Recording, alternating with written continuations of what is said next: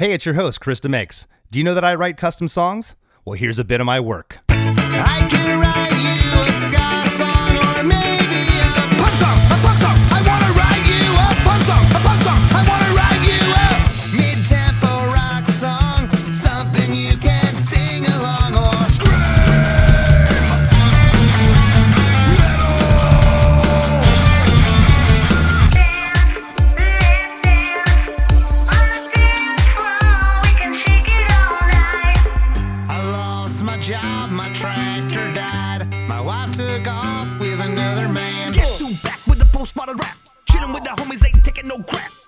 You don't want to hear me rap. Pick any other style. Trust me. I could even write a ballad for your anniversary or your birthday. Looking for a voiceover, jingle, or music for your business, podcast, or TV show? Well, look no further. I'm your guy. I can write children's songs. I wanna write your kids a song. For more info, email me at chrisdemakes at gmail.com. Now let's get into this awesome episode.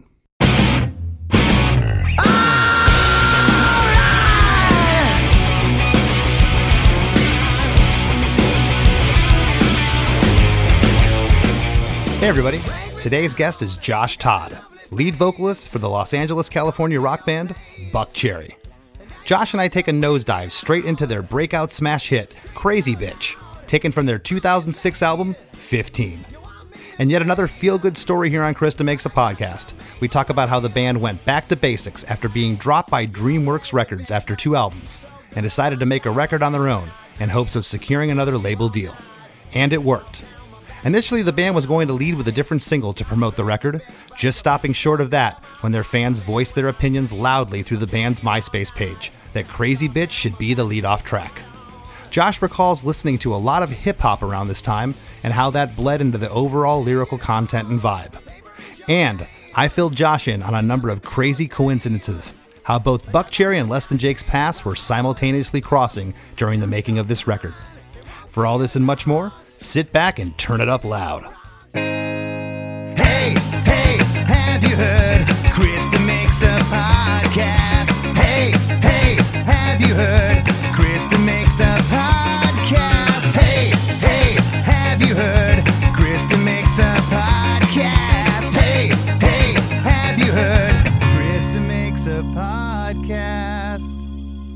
All right, Josh, how's it going? Hey man, it's going great. You know, we got a, a great new record about to drop here June 25th, Hellbound. It's uh it's so good and touring uh first show is June 1st in Kansas City, so I, I leave on Monday and uh, just getting ready. I actually just sang a full headlining set before I got on with you.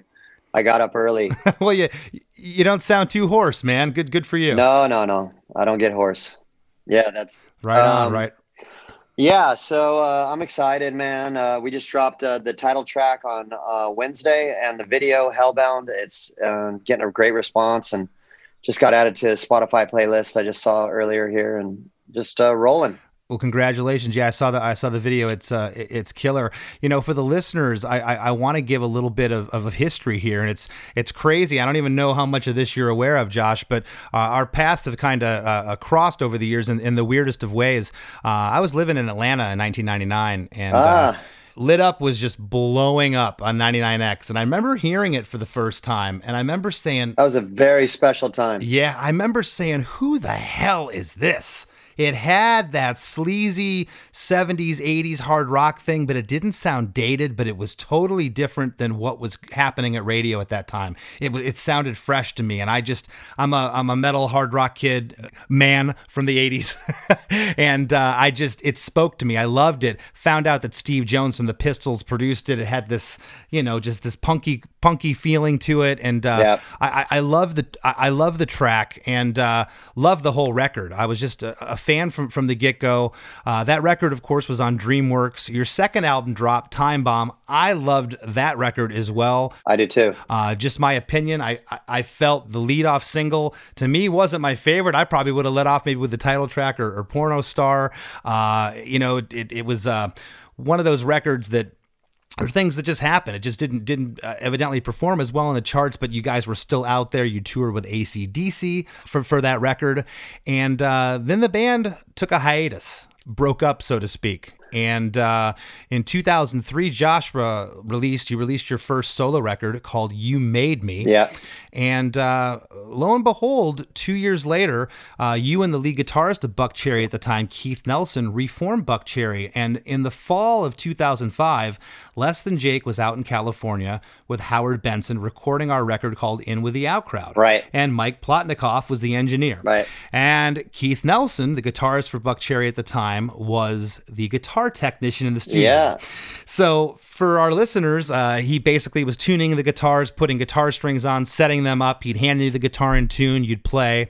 So Keith was there doing that. And during this, him and Mike, are- they would always be talking. And, and you know, I, I didn't take too long to figure out that while this was going on on the weekends and after hours from our session, you guys were recording 15, which Crazy Bitch was on. Uh, I think we were uh, accumulating uh, some demos at that time, uh, and you know, we Okay. wrote a bunch of demos before we took our hiatus. You know, um, it's not it's not like we planned that. It was like three of the members had quit. Uh, you know, at at different moments of time uh, after the Time Bomb tour, uh, during the Time Bomb tour too. Right. You know, and it was Keith and I just uh, sitting in a rehearsal room.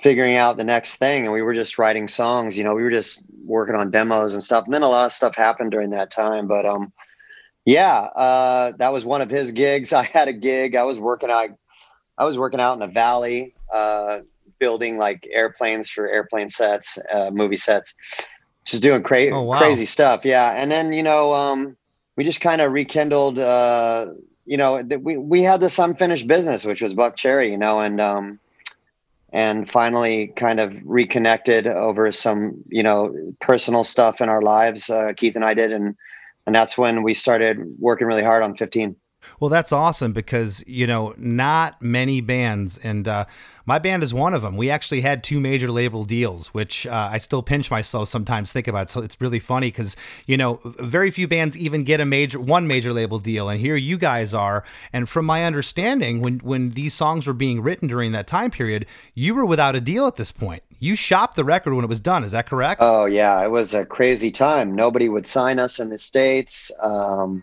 everybody told us we were uh, i don't know has-beens or you know that was it.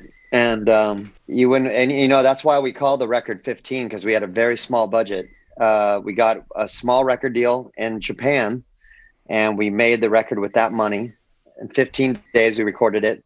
Yeah it was really back to the basics. It wasn't like uh, we, we just had to completely believe in ourselves and and you know buckcherry was still the black sheep of rock music at that point. We were we were never we have never been part of mainstream rock since 1999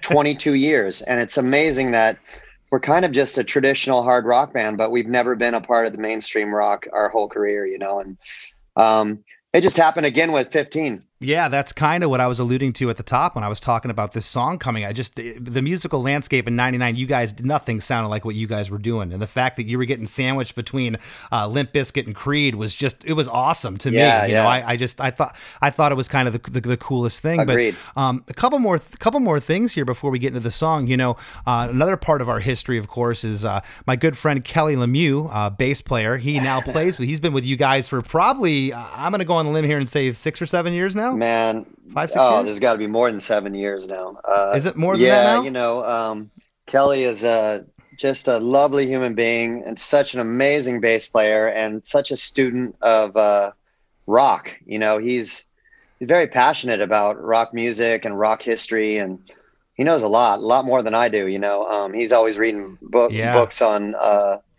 you know music stories and and he's he's a real he's a real joy and just a wonderful person you know um i'm an aries he's an aries we get along really well um we have the same likes and, and uh yeah just a, a great guy um and you know he was That's awesome. he was always in the in the mix you know when i first got up to la he was in he was in goldfinger but there was a band before that um i forget the band but anyway Uh, how I met Kelly, he was in 22 Jacks. yeah, I mean, he's been in a, a few bands, but anyways, he was in Goldfinger as well, and and so we we all knew the kind of a, the same kind of people in L.A. and stuff. So I'd bumped into him a few times before he was ever in the band, you know. So it was cool to finally have him in the band. Yeah, you know, I, I met him when he was playing with 22 Jacks. Of course, he went on to Goldfinger, so known Kelly forever, and uh, yeah, it's just again part part of that uh, history that, that both bands have crossed. Um, one last thing before we jump in the song that I found very interesting. You know, again, you recorded this song, and I'm assuming the the, the label you're speaking of was Universal Japan. They're the ones that gave you the advance. Yeah, yeah. to make the record. They gave us the advance, Okay. and then we had then we got a distribution deal through Atlantic in the states, but Atlantic had this upstreaming clause if they ever wanted to use it, but they wouldn't sign us. And then, you know, it, it was during the time at that point in time, it was MySpace was going on, right? And we were all ready to go with the first single, which was going to be "Next to You," right? And we were about to make a video, and then we're like checking out our MySpace, and Crazy Bitch is like getting crazy amount of listens, right? Um, and we're like, oh my god, there's like almost a million listens of this song. And then radio stations in the states started editing it and putting it on the radio without us even asking them. And so we were like, we better jump on this song. You know, this thing's going. You know. Well, you, And- you, you kind of just you kind of just answered my question because when I was reviewing and studying for, for this, uh, I noticed that the song it was buried number seven on the record. Yeah. Typically, your hit single is isn't number seven. So, in your guys' mind, uh, you weren't thinking this was was a radio hit No. or, or was anything. No, we just thought it would be a great uh, live song for our core audience. Would really would really like it, and that was that was it. Didn't think much else of it. You know, we've been sitting on that song for a long time too. It was just, uh, you know, after the Time Bomb tour when everybody left, it was just uh, Keith and I writing demos, and that's when we we uh, wrote. Uh, you know, kind of the skeleton of Crazy Bitch. You know, we we hadn't completely finished it, but um, it was it was all kind of there. And I remember, I won't name names, but we played it for a really well-known producer back then. And he listened to it and he's like, it's a good song, but it'll never get on the radio. You're gonna have to change the lyrics. And I was like, I was like, fuck that. That's like the whole song. That's the whole hook. I don't want to, you know. And so almost never made a record because we just were like, whatever, we'll just write more songs, you know. And and um yeah, and, and then uh, we revisited it uh, during the 15 songwriting session, and we kind of finished the song. We put like a midsection to it, and and uh, and then you know the rest is history. It's like had this f- crazy long. I think it's at like four four million or three million streams right now, or you know it's it's insane. No, I mean just uh, the, the YouTube video alone for the official video is at 56 million plays. I mean that's just it's incredible. And I remember when this song came out, you could not escape it. It was the biggest song of 2006. It was absolutely everywhere, and I I love a great success story. Yeah. and I just th- th- th- I just love a, a feel good story, and this is one of those. I mean, here you guys, you just kept plugging along. Hey. We're guys in a rock band. This is what we do. We write rock songs, and we're doing what we do. We're not going to change for anybody. We're not going to listen to this producer who's you know thinks he knows everything. And uh, also, what I love, and it's been a running theme. You know, I'm I'm over a year now of doing uh, uh, this podcast, so 50 plus episodes, and I can't tell you how many times I've heard, yeah, this was just kind of another track on the record. You know, Yep. that ended up you ended up you're not thinking about it too much, you're not overanalyzing it. It ends up being this massive thing. There's sometimes you just don't know. But you know, I know one thing: we were really aligned as a band, uh, our team. You know, our manager, our band, the band. We were really aligned. There was like, it was like either this is gonna, you know, like get rich or die trying. You know, that was kind of the the uh, feeling at that time. It was like we're just gonna do what we we know we can do and we did it and we just kind of left it all up to the universe to figure it out because everything about 15 said this is going to be a disaster because here we are we started all backwards. We got the deal in japan we made the record it you know we and then you know everybody said we were has-beens we couldn't sell rock records and crazy bitch happens and atlantic uh, exercises their upstreaming clause and they want us and then sorry happens and so on and so forth and here here we are 2 million 2.5 million records later No, it's incredible. And just now, I didn't read anywhere that Atlantic was involved. Was Atlantic involved at all with 11-7 music? no 11.7 uh are well yeah 11.7 uh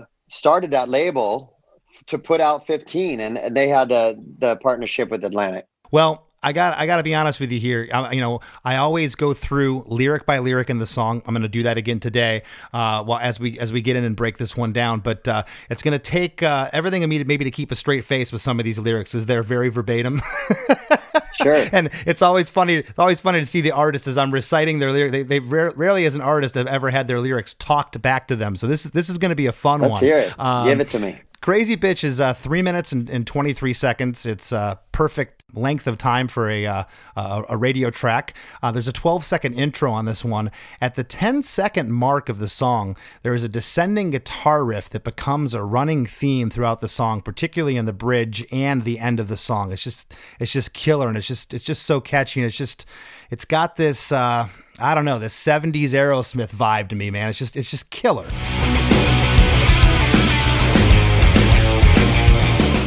It starts out the the, the track uh, on this 12 second intro. It's just uh, uh, two hits on the snare drum, and, and, and Josh gives a hearty "all right." And uh, 12 seconds in, you're into the song, and we're gonna break down. Uh, I'm gonna have you break down these uh, lyrics of verse one here. It's uh, "Break me down, you got a lovely face. We're going to your place, and now you got to freak me out. Scream so loud, getting fucking laid. You want me to stay, but I gotta make my way." Oh fuck. yeah. That you know, uh, the whole thing behind Crazy Bitch is I was driving around in LA and uh, and I was listening to the news, you know, and it was right around the time where all these uh, like you know sex tapes were coming out, like uh, Paris Hilton, right?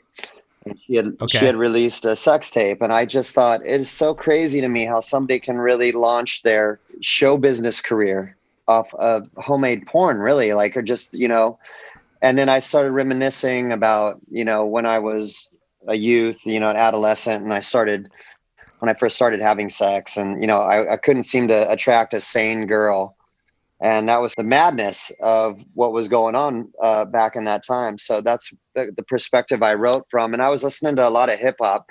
I listened to a lot of hip hop at that time, and I wanted it to just have a hip hop flavor, you know, over over some rock chords. I wanted it to be really simple have a lot of space. And uh, I'm very close to my mother, and I didn't know, I didn't have anything to record it on. So I, I called, I called her up and recorded it on her voicemail. I said, "Don't erase this. I gotta, I gotta remember it." that is awesome. That is awesome. Do you, do you have the original tape, the original no, recording? no, no. I wish I did. No? That would be great. Didn't I didn't think that far ahead. And then, of course, uh, you know, in 2005, we just didn't have these smartphones with voice recorders. So that's uh, we're kind of you know dating ourselves there. With you, you had to call your mom's voice voice machine. Yeah, you I used to have those. I used to have those a, a little digital voice recorder. I had that for a while before iPhones, of course, and I used to use that a lot. But I didn't have it on me, you know. Right on. Well, the first three lines of this song, uh, it just breaks down to drums, and there's this killer sleazy guitar tone with a wah pedal panned off to the left speaker. Me down. You got a lovely face. We're going to your place. And now you got to freak me out. And then on the last two lines, bass comes in. And then a guitar is panned off to the right. It comes in with this clean funk sounding guitar riff. Scream so loud. Getting fucking laid. You want me to stay.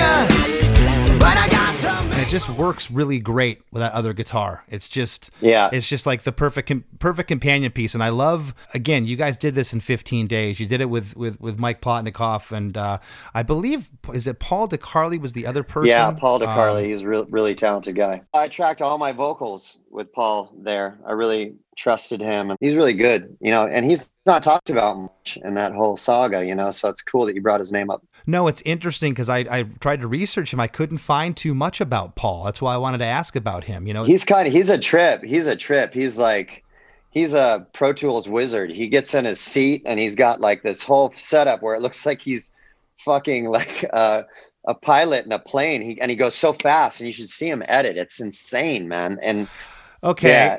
Well, guess what? Guess what? Now I know who Paul is. Yeah. It just dawned on me. Paul Paul was there when we made our record. He was in the other room. He'd be editing while while Howard was in the he's other. like he's like the Wizard of Oz guy. He's like he's like uh, I Oz behind the I curtain. can't even believe I I took I have not thought about Paul in 15 years. I know Paul DeCarli. My gosh. Okay. Yeah. That's that that's again another uh, cross here between bands. That's awesome. Yeah. Um, if you're listening, Paul, how you doing, buddy? Hey, everybody, don't you dare go anywhere. There's lots more Chris DeMakes a Podcast after these messages from our sponsors.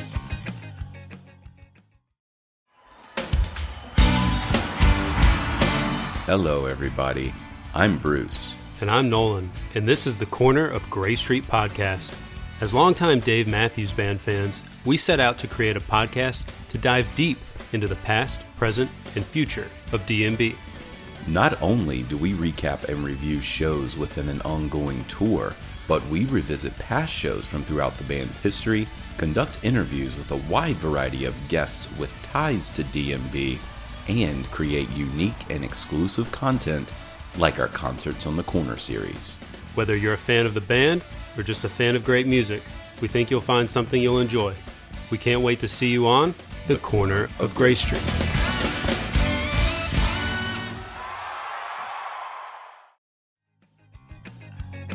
And now, back to the show. Uh, very quickly we're in the 30 32 seconds we're in the first chorus which is great and this and this chorus is so strong that you, you don't get half of it you get a double chorus right off the bat it's too good it's too good you're not gonna you're not gonna screw yeah, it was- around it was- it's very it's very chorusy. Well, I think we had more choruses than that. I'm like, this is too chorusy, man. We gotta we gotta trim some fat, you know. Right. Well, uh, you're in the first chorus. I'm going to re- read the lyrics here. Um, hey, you're a crazy bitch, but you fuck so good, I'm on top of it. When I dream, I'm doing you all night. Scratches all down my back to keep me right on. Hey, you're a crazy bitch, but you fuck so good, I'm on top of it. When I dream, I'm doing you all night. Scratches all down my back to keep me right on. And uh, on the lines, uh, you're a crazy bitch. I'm on top of it. I'm doing you all night. On those three particular lines, there's harmonies. And uh, do you recall who talked about putting harmonies there? Was that something you thought of? Something maybe Mike Plotnikoff came up with? Oh, I have no idea. I mean, it's been so long. It's funny when you read it. Yeah. You, you read it like such a white boy, you know. Like, uh, it, it, it's so funny to like hear it back. It's like, boy, uh, to interpret it that way, it's it sounds like such a terrible song, you know. But I mean, you know, it it was more about the rhythm and the soul, you know. Oh, yeah. I've heard a lot of people try to sing "Crazy Bitch" and try to perform "Crazy Bitch," and they they leave all the the soul out of it and the funk out of it, and and that's like then you lose the song. It's like you got to have that swing and that groove, you know. Hey, y'all crazy bitch, but you fuck so good I'm on top of it when I dream. I'm doing you all night. Scratches all down my back to keep me right on. Hey, y'all crazy bitch, but you fuck so good I'm on top of it when I dream. Yeah, but the harmonies, I don't know. I can't remember. I just I just sang, kept singing until it was done. You know.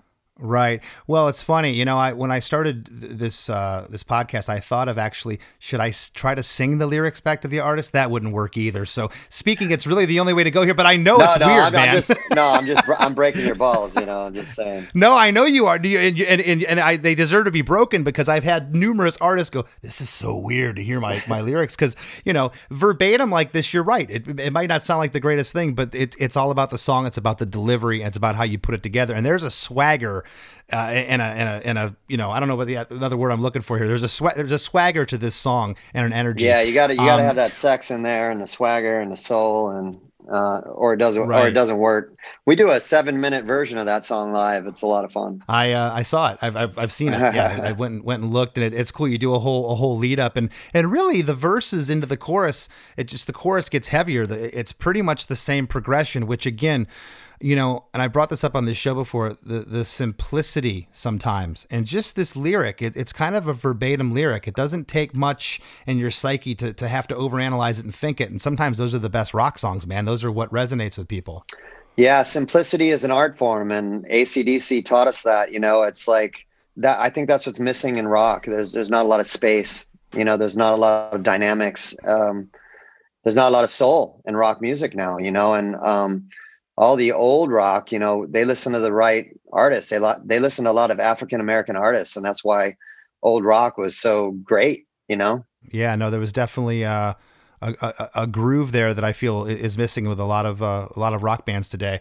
Um, getting into the second verse right out of the first chorus, and again, right off the top here, Uh, it doesn't come in halfway, but the guitars are panned right off the top. You got that wah wah guitar over in the in the left speaker. You got the funky guitar over here uh, in the right speaker.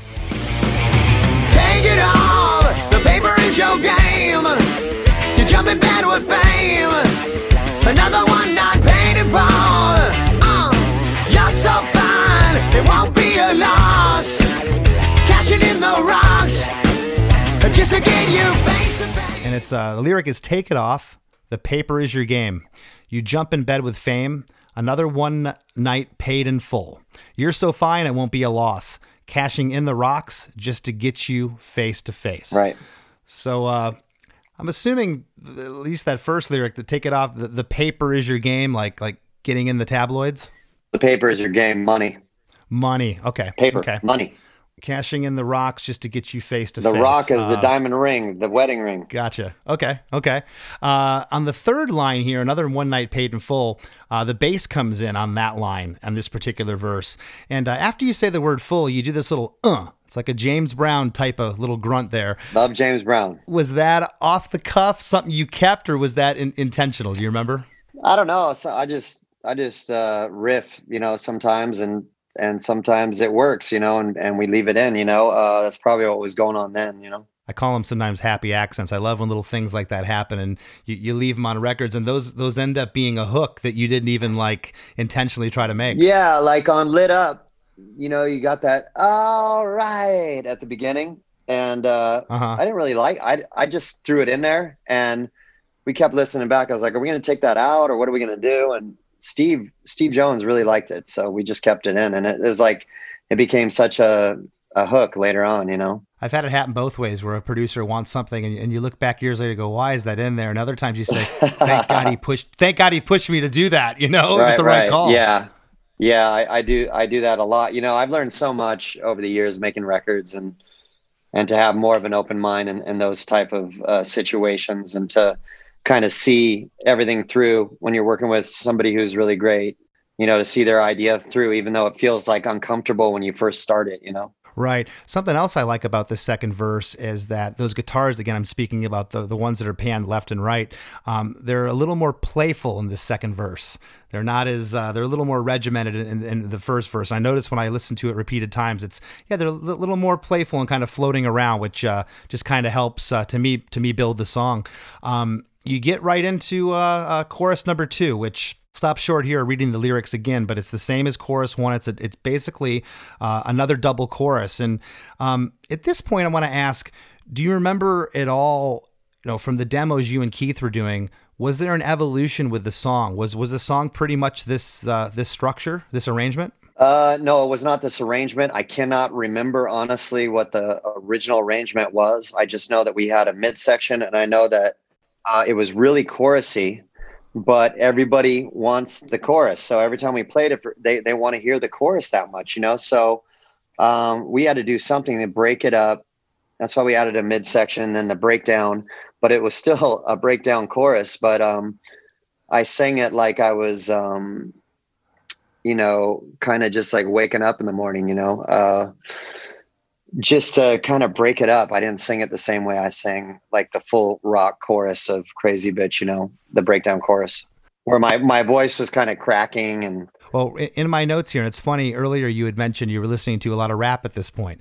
This song, and I know you've mentioned a couple times too that, that there's a lot of chorus here. This song is kind of laid out like a rap song. Rap songs are all hook. yeah, They're all chorus. yeah, it's, it's basically, you know, one chord progression, whatever that is, and a, a loop. And then they build the song that way and they just take away like something and then they put it back in but it's like all it's it's amazing i've been studying hip hop and hip hop is getting so amazing now like it, you you know where where it started when i was a kid and where it is now it's it's pretty it's pretty cra- crazy Yeah, no, but I can totally that you said that. I can, you know, looking into this and analyzing it, um, it it has kind of a, a rap quality the way that it's laid out arrangement wise.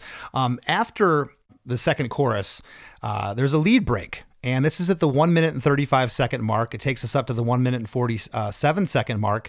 And uh, there's also a, uh, a counter descending guitar. It's a new riff that comes in uh, with the lead. It's just this descending, just dirty rock and roll riff, and it's got that wah pedal uh, uh, again with that.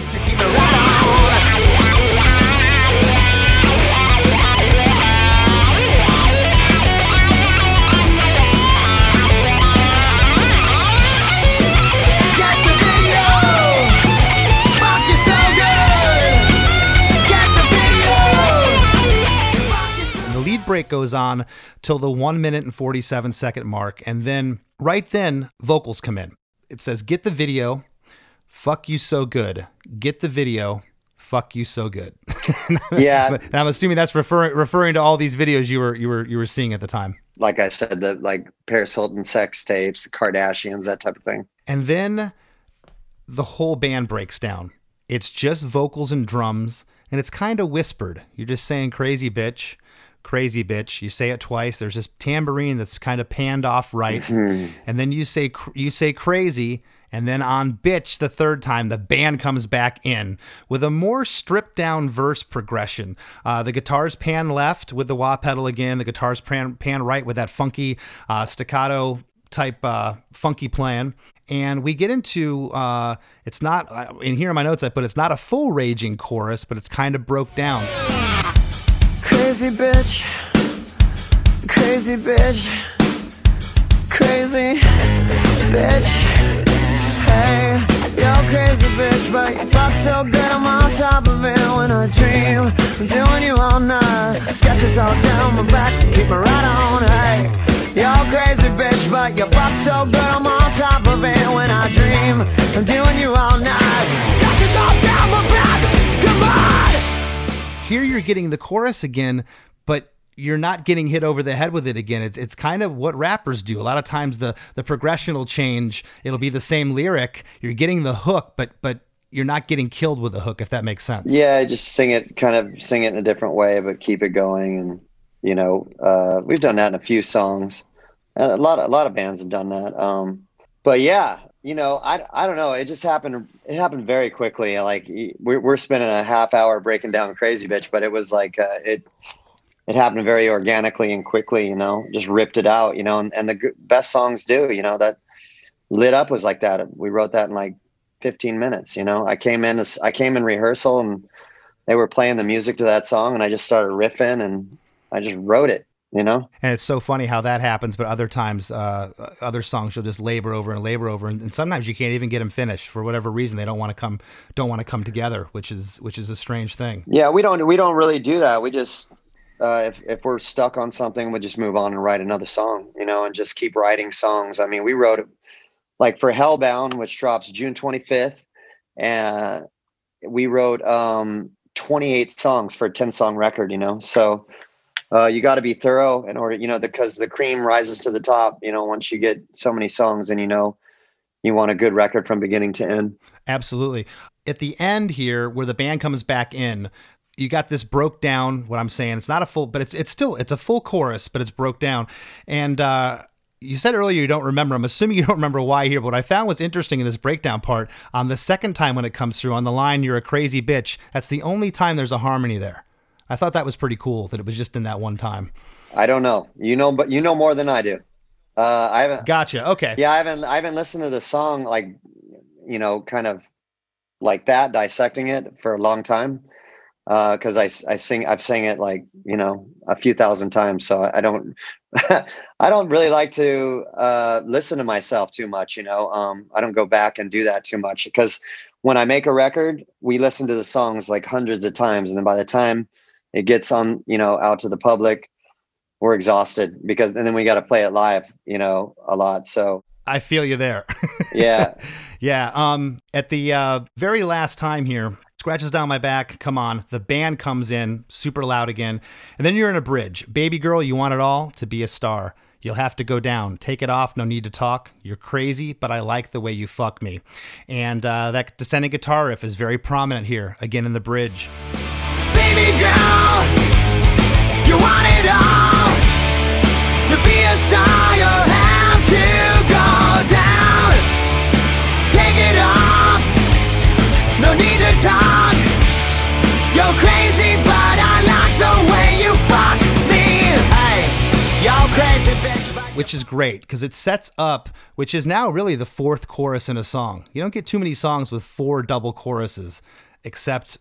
a lot of rap songs will do that, which which is which is cool.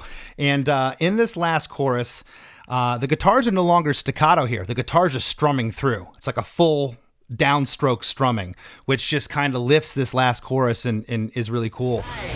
Y'all crazy bitch, but you fuck so good I'm on top of it when I dream I'm doing you all night all down my back keep me right on Hey, y'all crazy bitch, but you fuck bass is also hammering away here at 16 notes, uh, 16th notes through this part, which just again it lifts it. I think by this time in the song you need it. It's another double chorus, and what I love here, Josh, is at the very end, the very last line. Uh, two lines or "You're crazy, but I like the way you fuck me," which is the end uh, of the bridge. Very few songs will end on the bridge. You come back to that. Do you remember how that happened? Or whose idea that was?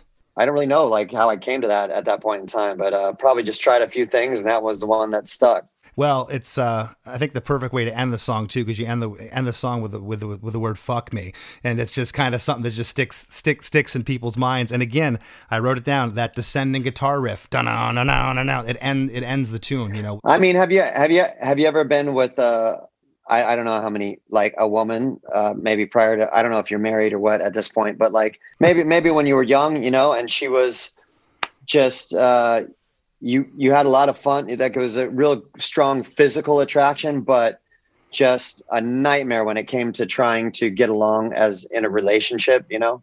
That's kind of what it what it was about. Oh, absolutely. Yeah, no, I've I've uh, I've definitely been there. Well, um, we're gonna get wrapped up here in a second. Yeah, I've been there a couple of times.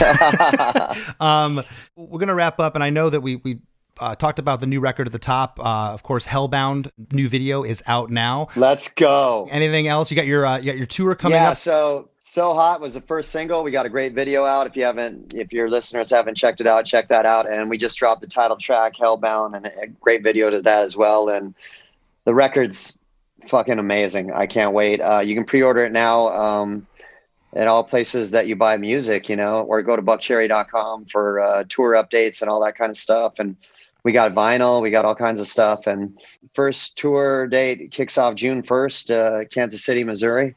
And then we got 105 shows in the United States until like November. And so it's going to be um, a lot of fun, you know, get out to the rock show. Awesome, man. Well, listen, have a great rest of your day, and uh, we'll we'll see you down the road. Thanks, buddy. Be good. Hey, everybody, don't touch that dial. There's plenty more Chris DeMakes a Podcast after a few words from our sponsors.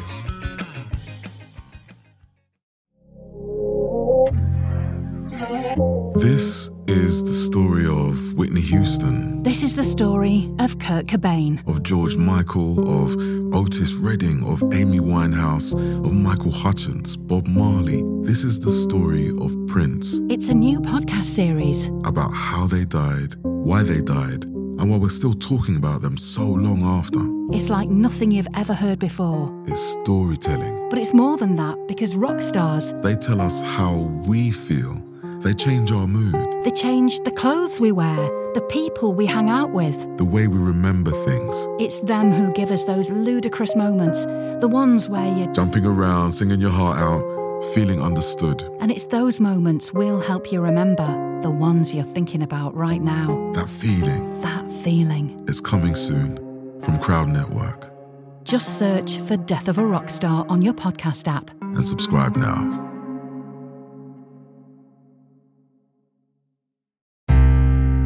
As we near the end of the show, here's a band you might not know. Welcome to this week's Band You Might Not Know. If you'd like your band to be considered for Chris DeMakes a Podcast, all you have to do is submit your song and bio to bandyoumightnotknow at gmail.com. This week's featured band is Jagged Baptist Club from Los Angeles, California. The band consists of Mitchell Blake Stokes, Morgan Ponder, Josh Boyd, and CJ Ramsey.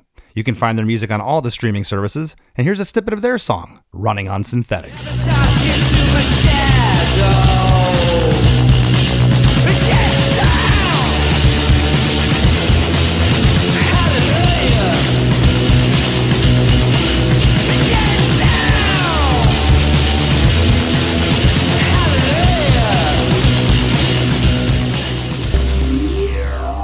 The Wrap with Chris and Chris. All right, man. So that was an interesting episode. well, you know, as I said from the top of it, it was uh, it's one of those things where you sometimes as a band, you either have one of two choices. You can uh, uh, fold your cards, or you can march on. Uh, these guys got dropped uh, by their original label, DreamWorks. The second record was looked at as a commercial failure, even though they were out on tour with ACDC. These guys couldn't get arrested from 2003 to 2005. They went.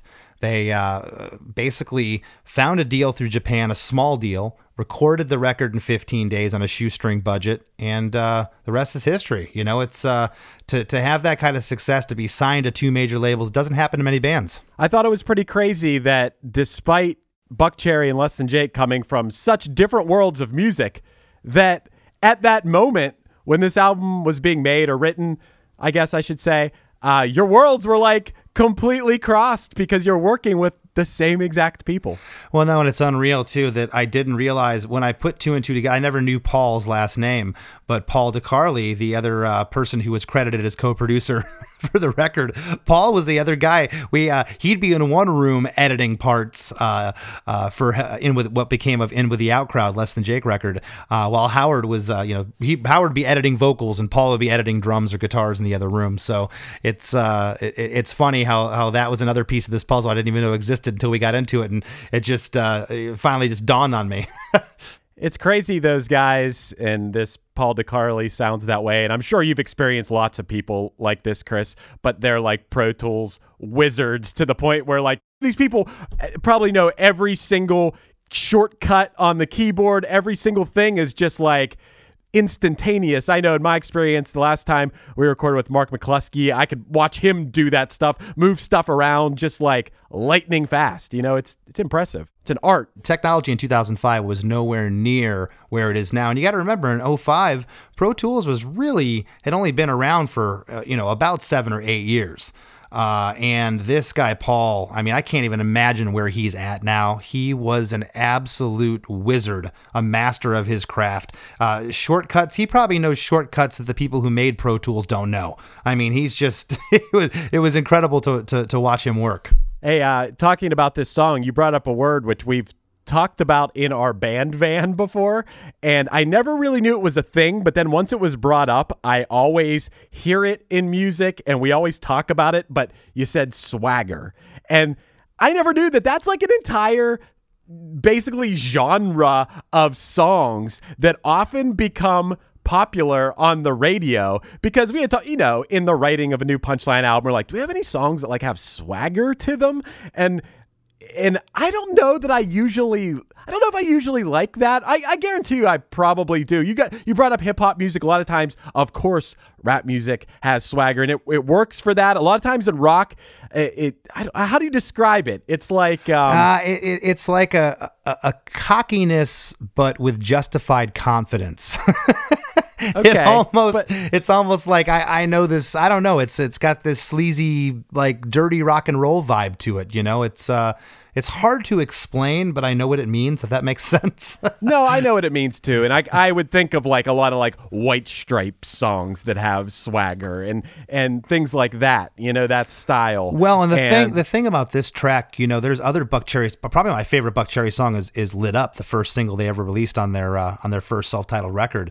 Um, and and I almost leaned with going with that and breaking that one down. But again, I just love a, a, a feel good success story, and I felt that uh, uh, this being one of their biggest, uh, but probably their most well known hit. I think uh, their song "Sorry" from the same record uh, charted higher than "Crazy Bitch." But um, you know, "Crazy Bitch" is is most likely their most well-known song.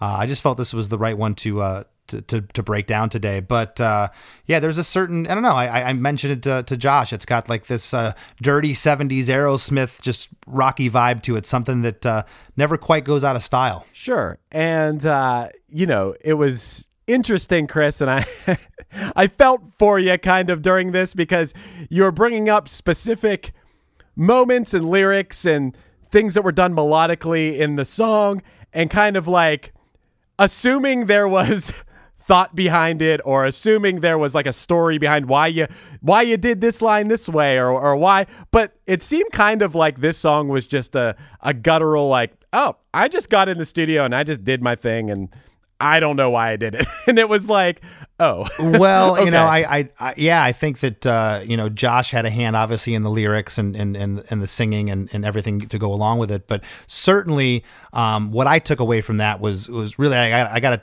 to have a tip of the hat here to Mike Plotnikoff. So I know Mike, of course, he was the engineer on In with the Out Crowd, and, and Mike uh, produced this record with Buckcherry, and uh, you know Mike's worked with everybody from My Chemical Romance, Papa Roach, All American Rejects, Hoobastank, Skillet, Seether. Um, he got his start as an assistant uh, to producers like Bob Rock and Mutt Lange.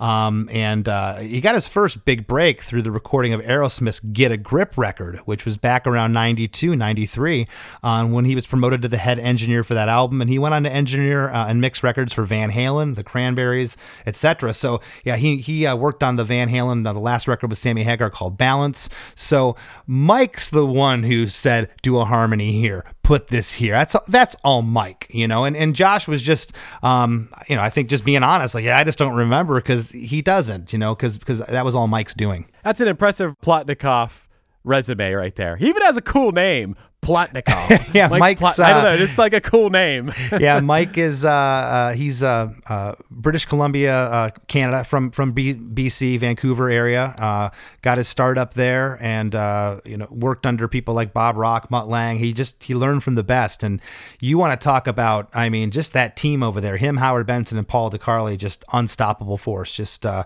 great to see, and it and it's it's really no surprise how good the record sounds uh, because Mike just gets great tones. right. Yeah, absolutely. And you know, this song it's got to be the most played song at strip clubs ever. Like that's that's what is known about it. It's like the number one strip club song ever. I, I was gonna say maybe girls, girls, girls. Motley Crue has it beaten out. I don't know. They're they're neck and neck. It's it, it's close. It's close. I don't know. I think I think this might be the one. I think this might be the claim to fame. And what's gonna keep this song around forever is just that the uh, the clubs the clubs are pumping it. To this Well, and I, I had mentioned to Josh too, and this go, and how many times we heard on this show, Chris, that uh, yeah, this was just another song, and that this was just another song that they that they had written, uh, as Mm-hmm. attested to the fact, Chris, that it was buried number seven on a record. You typically don't put uh, the seventh song. Remember uh, "Savior" from Rise Against? I believe I believe that was like the eleventh track. yeah, it was the uh, eleventh track. yeah, Yeah, uh, on the record because they just didn't think that uh, that it was a single. It was just kind of one of the uh, uh, album tracks, one of the deep cuts as we call it. But uh, you know, here's Crazy Bitch buried at number seven, and uh, you know, he even said it. Uh, th- their MySpace, their fans, they were the ones that Mm. spoke up, and then uh, unsolicited uh, ra- radio, radio stations started just playing the track, which uh, you know there was again, a lot of stars lined up for these guys at that time. There was a, you know, they had a great team working behind them, um, but uh, there was there was some luck in the cosmos they had on their side for sure. you know, you can't you can't account for what people are gonna like, and we've we've talked that to death on here about like sometimes you just don't know, sometimes you don't realize it, sometimes you do know, sometimes you're like this this song's special, and sometimes you know, but sometimes probably more often you don't know what's Yeah. gonna resonate with people. Well, and this is not a knock uh, on the band at all, on Buckcherry at all. But um, if it wasn't for Crazy Bitch, I don't know if if uh, they, they'd still be a band today. You know, they had they had some issues before uh, this record came out. They lost three band members. Uh, they went uh, didn't have a deal. They all the aforementioned things we, we talked about, and uh, you know, here this song blows up, and I I really think it's given them a, a, another twenty years. I'm sure that uh, that Josh and the band realized that too, and you have to you have to feel fortunate to have a hit. You know, like uh, you know, there's a lot of us out here that would love to have a hit. so uh, you know, I, I don't know. I assume that people don't take that for granted. And speaking of hits, would you like your podcast to be a hit?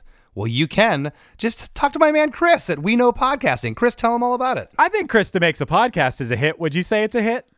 I I think it's a hit, but it's our show, so I don't want to be too egotistical. But yeah, oh, you, you do a hell you do a hell of a job putting this together, Chris. Thanks, man. Well, me and my good buddy Matt have a company called We Know Podcasting, which you can check out at weknowpodcasting.com. And I could tell you all about it. I think the proof is in the pudding from this podcast that you're listening to right now. But if you need a little nudge for your own existing podcast, or if you've been thinking about starting a podcast, how about if I just run this little ad and maybe that will speak volumes about what we can do for you? Well, I don't know. Everyone has a podcast now. Well, not really. What is true is that, according to Nielsen statistics, 55% of the US population, that's over 155 million people, have listened to a podcast, and 24% of the population, that's 68 million people, listen to podcasts weekly.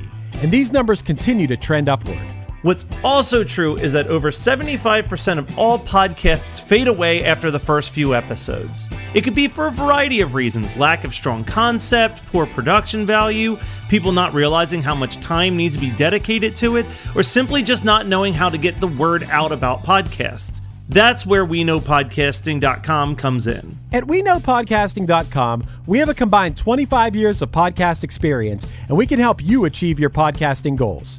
Whether you need help starting a new podcast or want to take your currently active podcast to the next level, we got you. From consultations to concept development, from theme music to editing, promotion, animation, graphics, you name it, and we're here to help. Don't become another failed podcast statistic. Let us guide you and help your show become a success. Check out the website at weknowpodcasting.com. And even if you're on the fence, don't hesitate to reach out. We're friendly guys, we're passionate about pods, and we're here to help.